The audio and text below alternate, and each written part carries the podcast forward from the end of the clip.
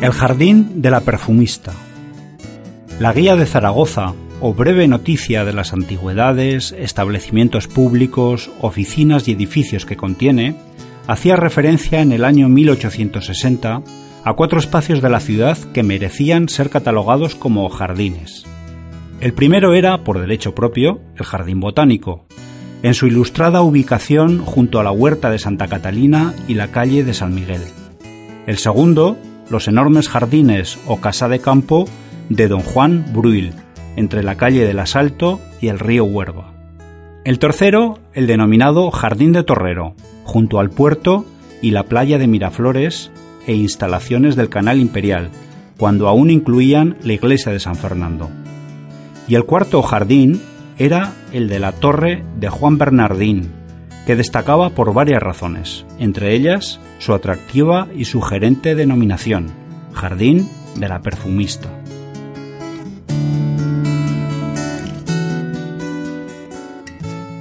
Este jardín estaba ubicado en la parte alta del camino que desde San José conducía a Torrero, junto al cauce al aire de la acequia de Lontanar, todavía caudalosa después de alimentar a las dos cercanas fábricas de harina establecidas junto a la balseta. La entrada principal del jardín, que abría una verja de ingreso, daba acceso a un camino flanqueado por una alameda que conducía a la torre o finca de recreo de Juan Bernardín y a un espacio ordenado en varias calles de árboles y setos, simétrica y perfectamente cortados, así como de una interesante variedad de plantas y flores.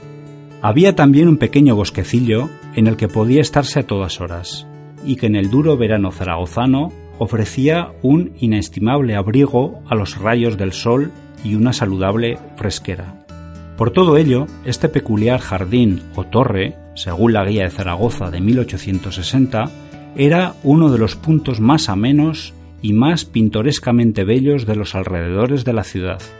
y su fama estaba muy extendida, pues era objeto de la curiosidad y de la atención tanto de los naturales como de los visitantes, y era, por ello, uno de los destinos más buscados por los forasteros cuando llegaban a la Zaragoza de la época.